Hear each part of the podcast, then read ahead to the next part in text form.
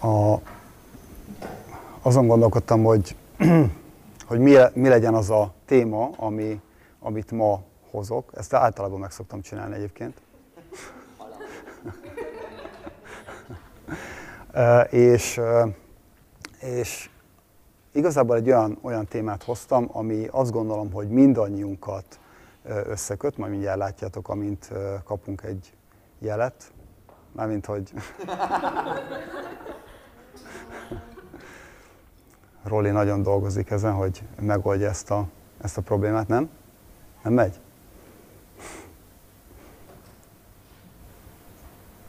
Megpróbál valami mást is. Krisztiánnal voltunk egy, egy kurzuson a, a héten, és én gondolkodtam, hogy ezt a, a beszámoló időben osszam-e meg, vagy, vagy mi, de hát igazából most mire mondjam el ott, amikor itt is elmondhatom. A, nagyon érdekes volt ez a kurzus, az volt a címe, hogy Isten missziója, illetve misszió az Ószövetségben. Amikor feliratkoztam erre a kurzusra, akkor igazából csak azért iratkoztam fel, mert Krisztián belehúzott. és, de úgy magamban azt mondtam, hogy jaj, nem már, nem már misszió mindenhol, misszió az Ószövetségben is, na, persze. De egy nagyon, nagyon, jó, nagyon, jó, nagyon jó kurzus volt egyébként, és tényleg nagyon sokat tanultunk, gondolom én sokat tanultam belőle, de szerintem ezt mindannyian elmondhatjuk és nagyon jól, nagyon jól bemutatta azt, hogy, hogy Istennek, Istennek mi, a, mi a célja. Hogyha most lenne vetítés, akkor elmondom nektek, hogy itt az lenne kiírva, hogy küldetésnyilatkozat. Küldetésnyilatkozat, ami manapság egy nagyon, nagyon, nagyon népszerű kifejezés, és az a kurzus, ahol voltam, az nem egy biznisz kurzus volt, ahol egy ilyen kifejezésre valószínűleg számíthatnánk, hanem ugye egy bibliai kurzus. Ugyanis Istennek is van egy, van egy küldetése, ha szabad ezt mondani, és van egy, van egy én már látom, forduljatok arra, és akkor látjátok.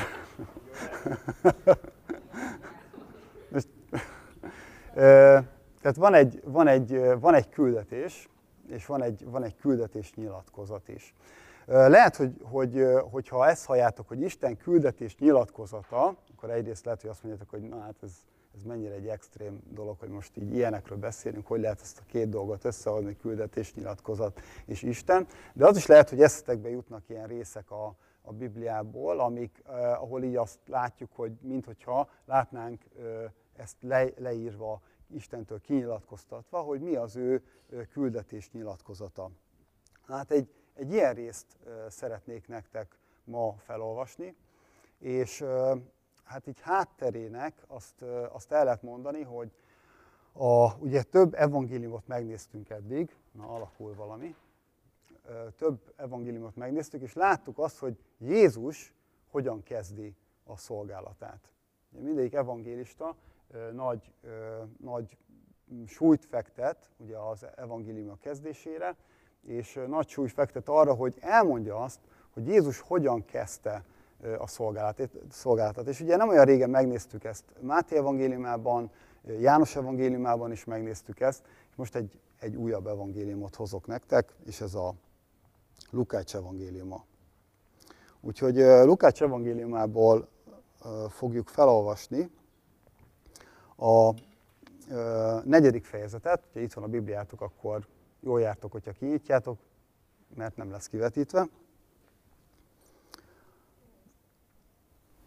És, és itt a hátterét, tehát a negyedik, fejezettől fog, vagy negyedik fejezetben fogunk olvasni, és csak a, ennek a résznek a háttere az az, hogy, hogy Jézus ugye ott van a, hát nem mondanám, hogy szülővárosában, mert ugye nem ott született, de ott nevelkedett, Názáretben van a, a zsinagógában, és ott, ott kiáll, hogy, hogy beszéljen arról valamiről, tanítson. Ugye hát a zsinagógában általában ezt csinálták, hogy tanítottak a, a, az emberek, felolvasták ugye az Istennek az igét, amin ugye az Ószövetséget kell értenünk, és, és itt is ez történik. Jézus bemegy ebbe a, a zsinagógába, és ez igazából az első ilyen, jelentős történet a Lukács evangéliumában, ami, amiben így elindul a, a story, story vonal. Szóval nagyon oda kell figyelnünk erre a történetre, és, és ugye ezt látjuk, ott van egy ilyen feszült hangulat, hogy valószínűleg hallottak már Jézusról, Jézus azért már csinált egy-két dolgot előtte,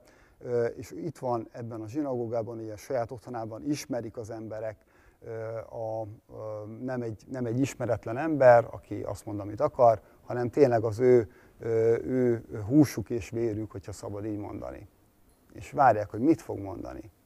Hogyan fogja bevezetni az ő szolgálatát. Mit mond az ő szolgálatának a védelmében.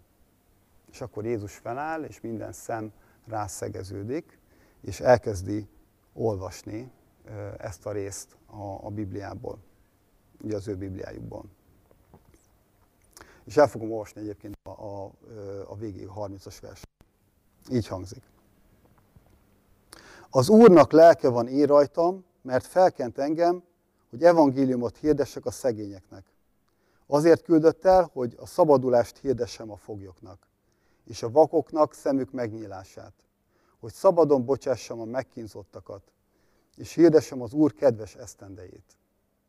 Ekkor összegöngyölítve a könyvtekeset átadta a szolgának, és leült. A zsinagógában mindenkinek a tekintete rajta függött. Ő pedig így kezdett el beszélni hozzájuk. Ma teljesedett be ez az írás a fületek hallatára mindjárt egy, egyetértettek vele, majd elcsodálkoztak azon, hogy a kegyelem igéjét hirdeti, és azt kérdezgették. Nem József fia ez? Ő pedig így szólt hozzájuk. Biztosan azt a közmondást mondjátok rám, orvos, gyógyítsd meg magadat. Amiről hallottuk, hogy megtörtént Kapernaumban, tedd meg itt is, a saját hazádban. Majd így folytatta. Bizony mondom nektek, hogy egyetlen proféta sem kedves a maga hazájában. Igazán mondom nektek, hogy sok özvegyasszony élt Izraelben illés napjaiban, amikor bezárult az ég három esztendőre és hat hónapra, úgyhogy nagy éhínség lett azon az egész vidéken, de egyikükhöz sem küldetett illés, csak a Szidonhoz tartozó Sareptába egy özvegyasszonyhoz. És sok leprás volt Izraelben Elizeus próféta idejében, de egyikük sem tisztult meg, csak a szír Naamán. Amikor ezt hallották, a zsinagógában mindenki megtelt haraggal, felkeltek, kiűzték őt a városból, és elvitték annak a hegynek a szakadékáig, amelyen a városuk épült, hogy letaszítsák. Ő azonban átment közöttük, és eltávozott. Elég erős kezdés, amivel Jézus indít, és viszonylag egy rövid tanítást mond, gyakorlatilag rövidebbet, mint amennyit én fogok most beszélni.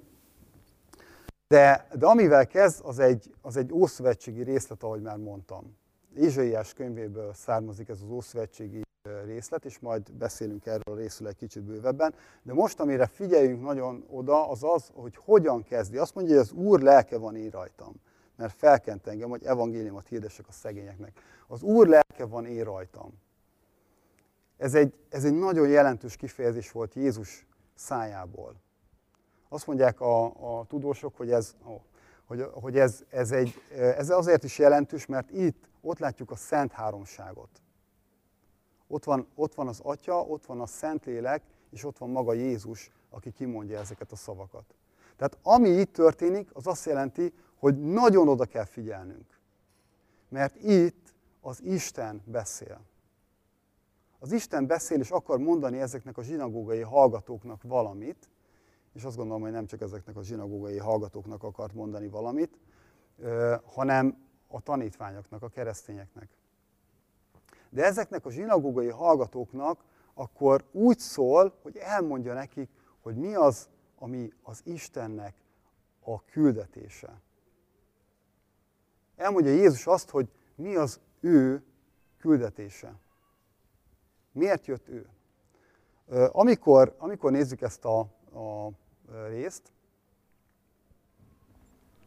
Ugye látjuk, látjuk, hogy itt van a, ez a kezdés, hogy az Úrnak lelke van én rajtam, és, és akkor utána látunk, látunk ilyen dolgokat, amik, amik Lukácsnak az evangéliumban nagyon, nagyon fontos kifejezések.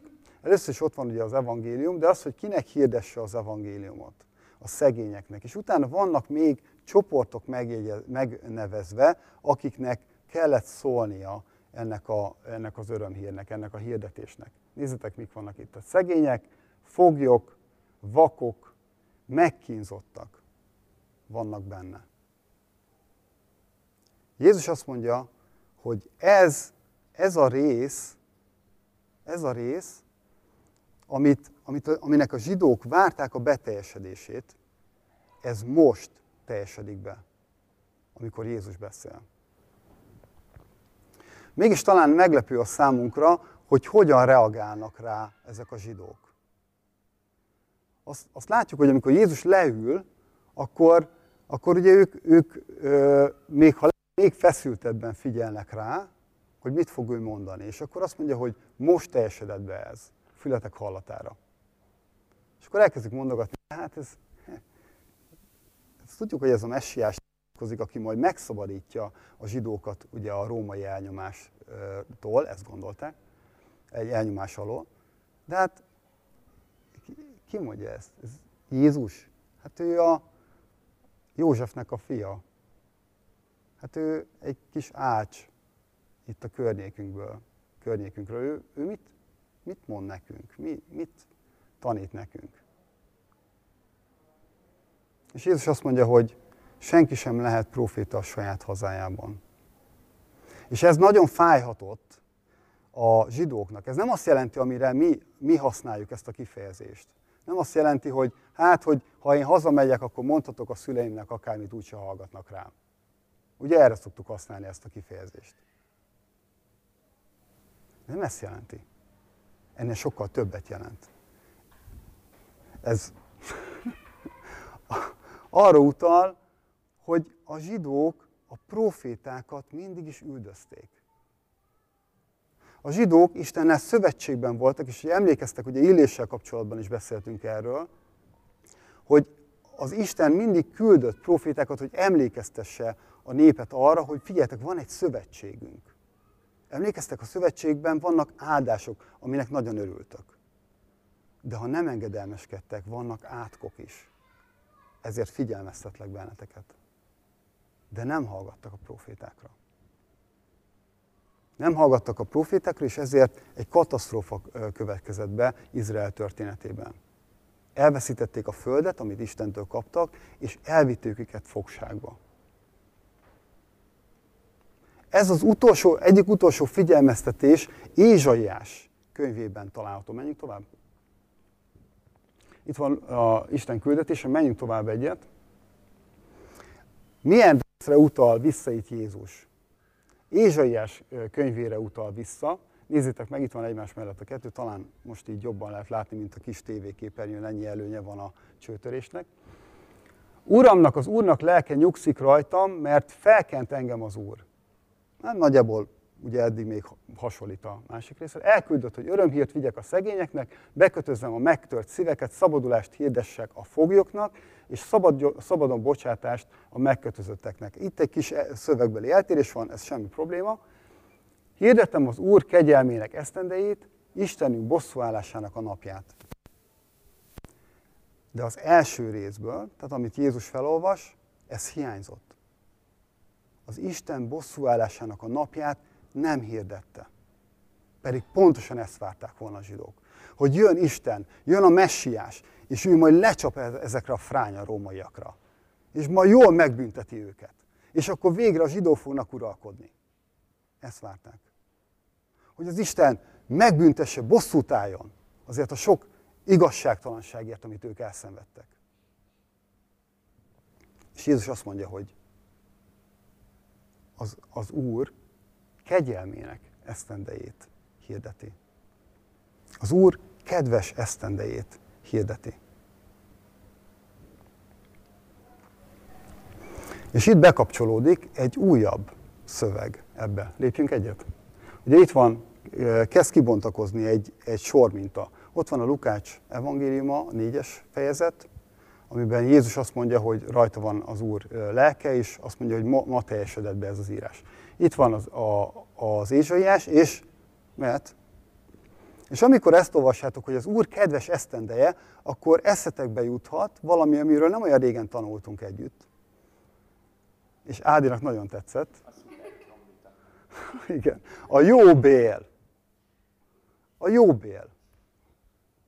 Ami, ami az az ünnep volt, amit 50 évente a zsidók megültek, és felszabadították a rabszolgákat, és visszakerült mindenkihez az a földtulajdon, amit az Isten neki adott, és ez 50 évente megtörténhetett volna a zsidóknál, hogyha engedelmeskedtek volna az Istennek. 50 évente lett volna szabadulásnak az ideje, de a zsidók nem engedelmeskedtek Istennek, és nem szabadították föl az embereket. Igazságtalanok voltak, elnyomták a saját testvéreiket.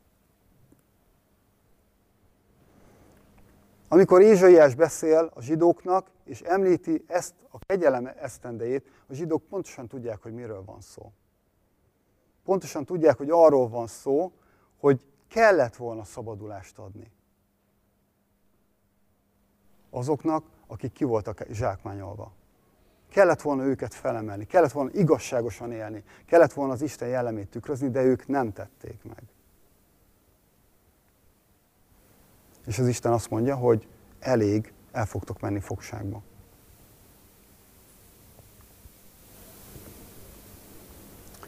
Tehát, és ugye ez, ez a rész, ez visszavisz minket még egy ilyen messzebbre, mert a következő.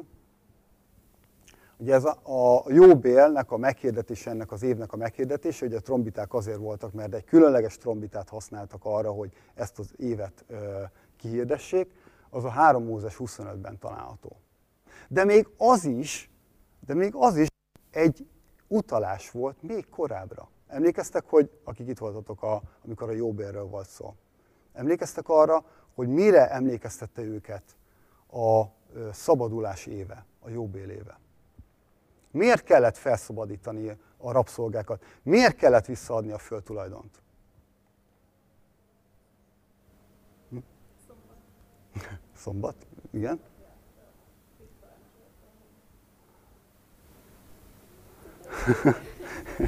jó, jó, jó, jó, jó helyen kapizsgálunk, igen. Na, na. Nem a szombat. Nem.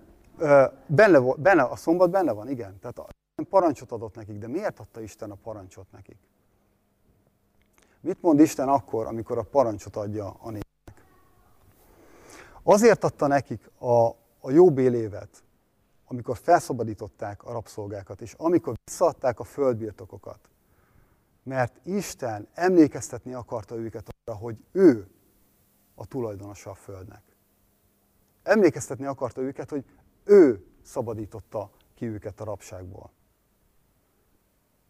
Izrael egy nem nép volt Egyiptomban. Egy rabszolganép volt, aki a legalacsonyabb rabszolgamunkát végezte. És az Isten meghallotta a segélykiáltásukat, és kimentette őket. És erről olvasunk a, a kettő Mózesben. Azt mondom, hogy az van a következő dián. Így van. Amikor a tíz parancsolatot, parancsolatot adja, igen, amit Anna is mondott, tehát a, ami benne van a, a szombat parancsa is, ami a lényeg, az az, hogy mi, hogyan kezdődik. Hogyan kezdődik. Én az Úr vagyok a te Istened, aki kihoztalak téged Egyiptom földjéről, a szolgasság házából. És utána mondja, hogy ezért ne legyenek más istenek, isteneid. És így tovább.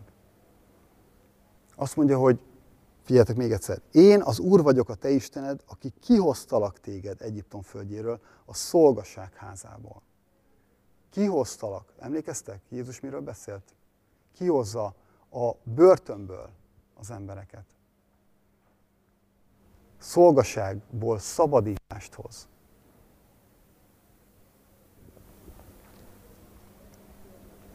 Azt mondják, hogy egy jó küldetésnyilatkozatban három dolognak benne kell lenni. Az egyik az az, hogy, hogy mit csinál az, a, aki, aki a küldetés nyilatkozatot mondja. Mit? Hogy hogyan csinálja azt, amit csinál. Egy harmadik, ugyanolyan fontos, hogy miért csinálja.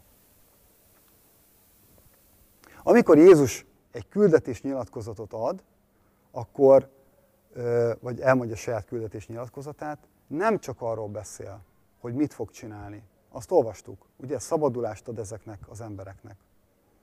Tudjuk Máté evangéliumából, hogy a, a Jézus név jelentés az, hogy a bűntől fogja megszabadítani a népét, és nem csak a népét, ahogy itt énekeltük is a dicsőítésben. Minden népet. Jézusnak ez volt a küldetése, de miért csinálta ezt? Azért, mert az Isten, az szabadító Isten. Azért, mert ez az Isten, ez úgy, úgy végzi a munkáját, hogy az teljesen tükrözi az ő személyiségét, tükrözi az ő jellemét. Az Isten szabadító Isten. Megszabadít a bűneinkből, így van.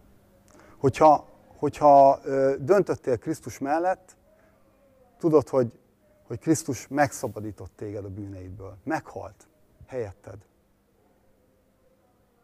Örök életet adott neked. Isten családjába fogadott téged. És egy, egy új jellemet adott neked. A lelkét adta neked. Mert ahogy Jézus itt mondja, hogy az Úr lelke van én rajtam, és elmondja, hogy mit fog csinálni. Így kezdődik a Lukács evangéliuma. De tudjátok, hogy hogyan folytatódik az abcselben, az abcsel elején. Hogy Isten elküldi a szent lelkét. Kikre? A tanítványaira.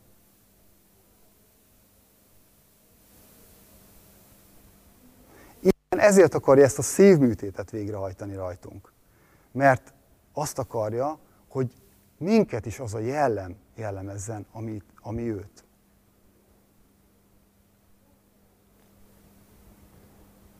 Isten szabadulást ad nekünk a bűneinkből. De nem csak erről van szó.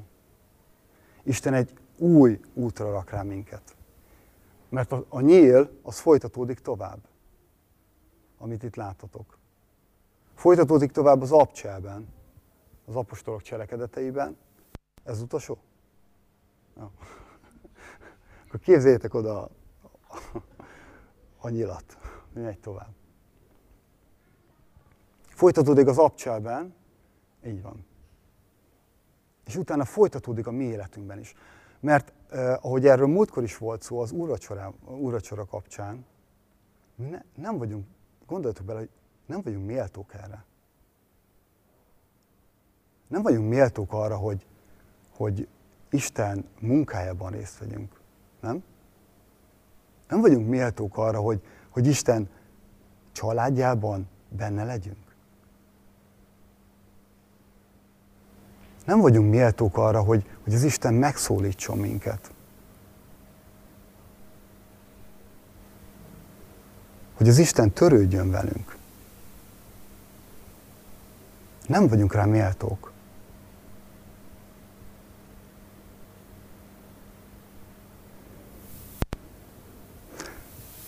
De az Isten mégis megteszi.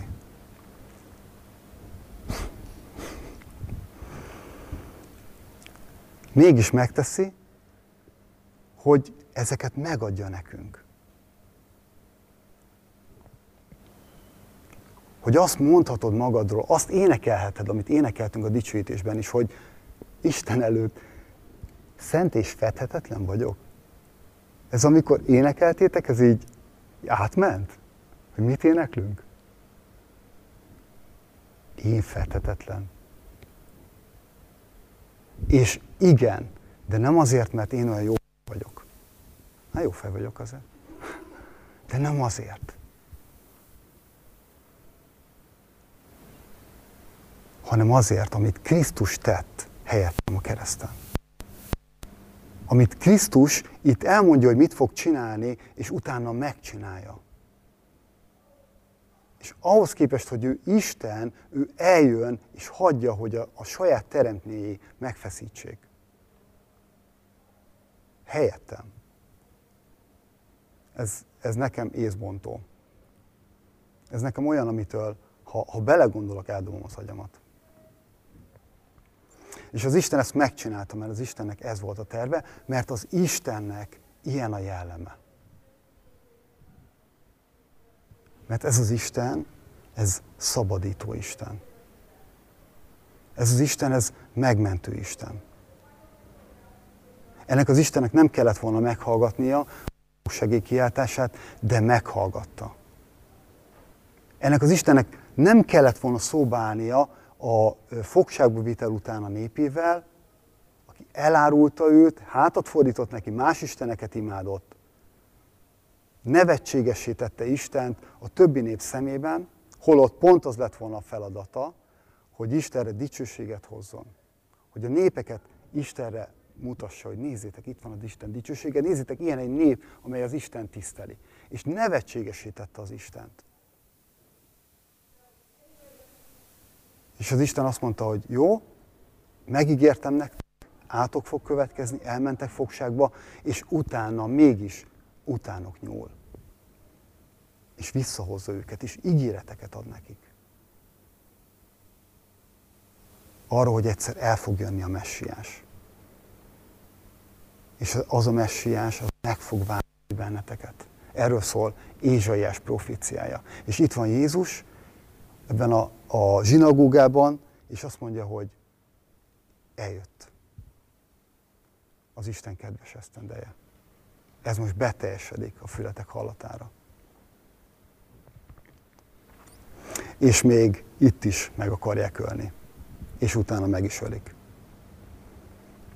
De beteljesedik a, az, amit az Isten megígért, és megváltja a népét. Ez egy óriási kiváltság. Óriási kiváltság, hogy, hogy benne lehetünk az Isten családjában óriási kiváltság, hogy az Isten a barátainak nevez minket. Óriási kiváltság, hogy az Isten megszólít minket. Óriási kiváltság, hogy ennek az Istennek a küldetésében benne lehetünk. Mindenféle bénázásunk ellenére. Nem azért, akik vagyunk, hanem azért, amit Jézus tett értünk, és azért, amit az Isten a lelki által el tud végezni rajtunk keresztül.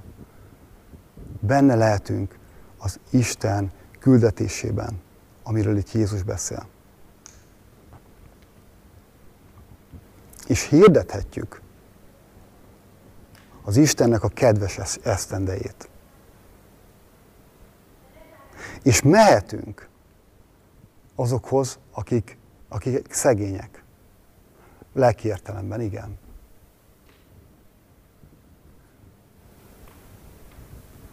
De fizikai értelemben is. Az elveszettek. Az a hölgy, akiről Zsófi beszélt. Segíthetünk és áldás lehetünk.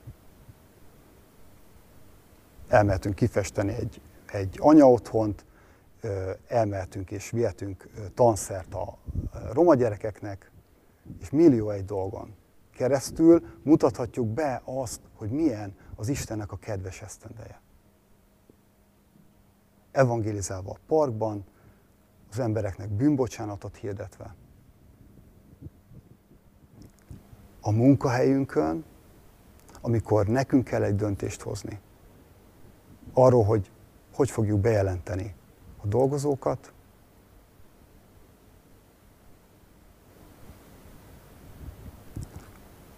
amikor diákként el kell döntenem, hogy fogok-e puskázni, az durva, mi? Most belenyúltam valamivel.